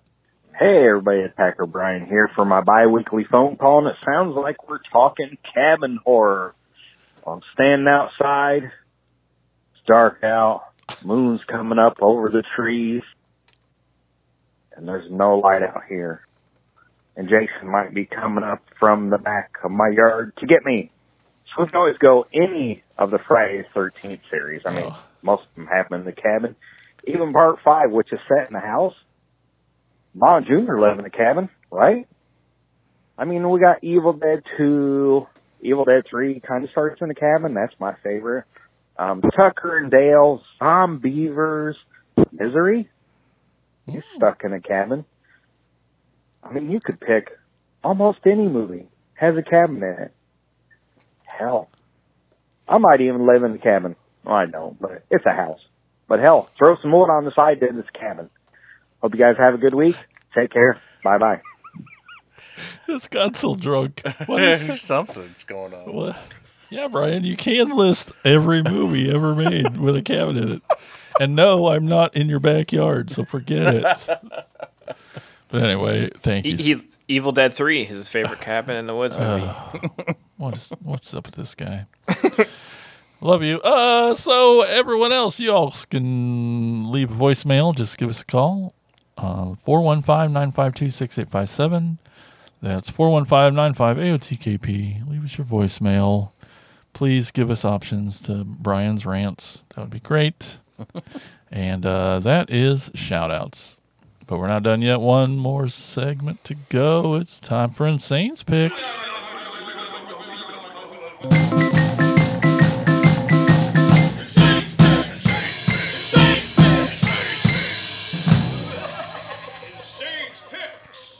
When a lot of people think about John Waters, they think about his film Pink Flamingos, the movie that earned him the title The Prince of Puke. But there is a film in his filmography that, to me, is almost as depraved as Flamingos, only without the shit eating, singing assholes, and divine. For this Insane's Picks, I'm going to talk to you about Desperate Living from 1977, a film that plays as a fairy tale, even with a happy ending that ends in cannibalism. Neurotic and delusional suburban housewife Peggy Gravel and her maid slash nurse Griselda Brown are on the run from the law after Griselda smothers Peggy's husband Bosley to death by sitting on him. They are exiled, exiled to Mortville, a filthy shanty town ruled by the evil Queen Carlotta and her tre- her treacherous daughter, Prince Princess Coco. They rent a room from Mole McHenry, self-hating lesbian wrestler who wants a sex change operation uh, to please her to please her partner, her lover Muffy. After confiscating a lottery ticket from Peggy, Mole wins the Maryland lottery and uses the money to obtain a gender reassignment surgery. However, Muffy is repulsed by Mole's new deformed penis and insists they cut it off, which Mole does. Mortville is full of social outcasts, criminals, nudists, sexual deviants who are conspiring to overthrow, overthrow the evil Queen Carlotta. She banishes her own daughter Coco after she elopes with a garbage collector named Herbert, whom Queen Carlotta's guards later shoot to death. Coco hides in Peggy and Griselda's house with her dead lover. Peggy betrays Coco to Queen to Queen Carlotta's guards. Griselda fights them and dies when the house collapses on top of her. Peggy, however, joins the queen in terrorizing her subjects, even infecting them and Princess Coco with rabies. Eventually, Mortville denizens, uh, le- led by Mole, overthrow Queen Carlotta and execute Peggy by shooting a gun up her ass. To celebrate their freedom, the townsfolk roast Carlotta on a spit and serve her pig like on platter with an apple even in her mouth. This film is full of the regular John Waters cast from this era. Mink Stole is Peggy um, in her most over the top Uh, Edith, Edith Massey is Queen Carlotta.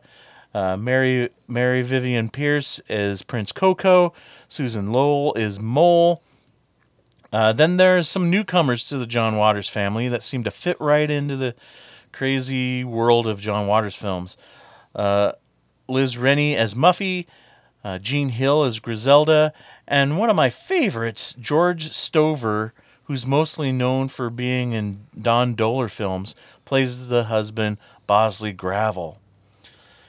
Uh, some films um, that are overly shocking in their in their day uh, only kind of get tamer over the years.